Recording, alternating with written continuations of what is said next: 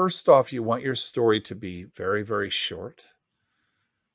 And you want the story to be very personal.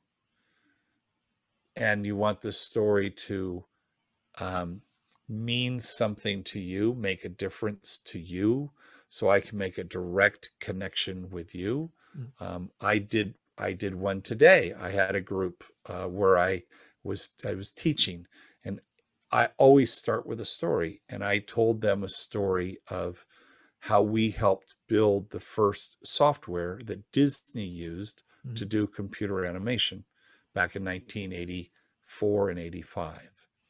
And it was a over a one month period, the interactions we had, but it was very short. It had a setting. There was something that snapped. There was a bit of a struggle in that conversation. Yes. There was a shift, a mindset shift that I had, and then there was success. And that little story gave me permission to be able to go and teach my lesson, which was today happened to be about collaboration. So I used an experience I had in collaborating, told that story so there was a beginning, a middle, and an end, and had some conflict in it.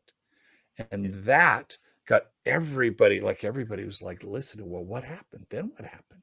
Then what happened?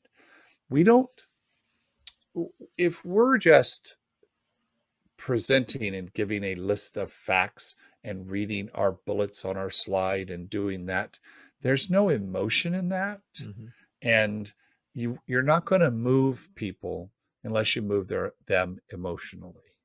And if I tell a true story and I tell you how I was feeling while I'm telling you a business story, software with Disney, but I'm telling you how I felt while that was going on. I wasn't just telling you the facts. You now are probably thinking in your mind Mhm. that there was a time where you had a feeling like that when you were dealing with a customer. And now we have started to build a bond. You now trust me, hopefully. You trust me more. And you're now going to listen to the other things that I say. And the chances are we're going to have a better relationship. And I think that if more young entrepreneurs paid more attention to that, I think they would be more successful.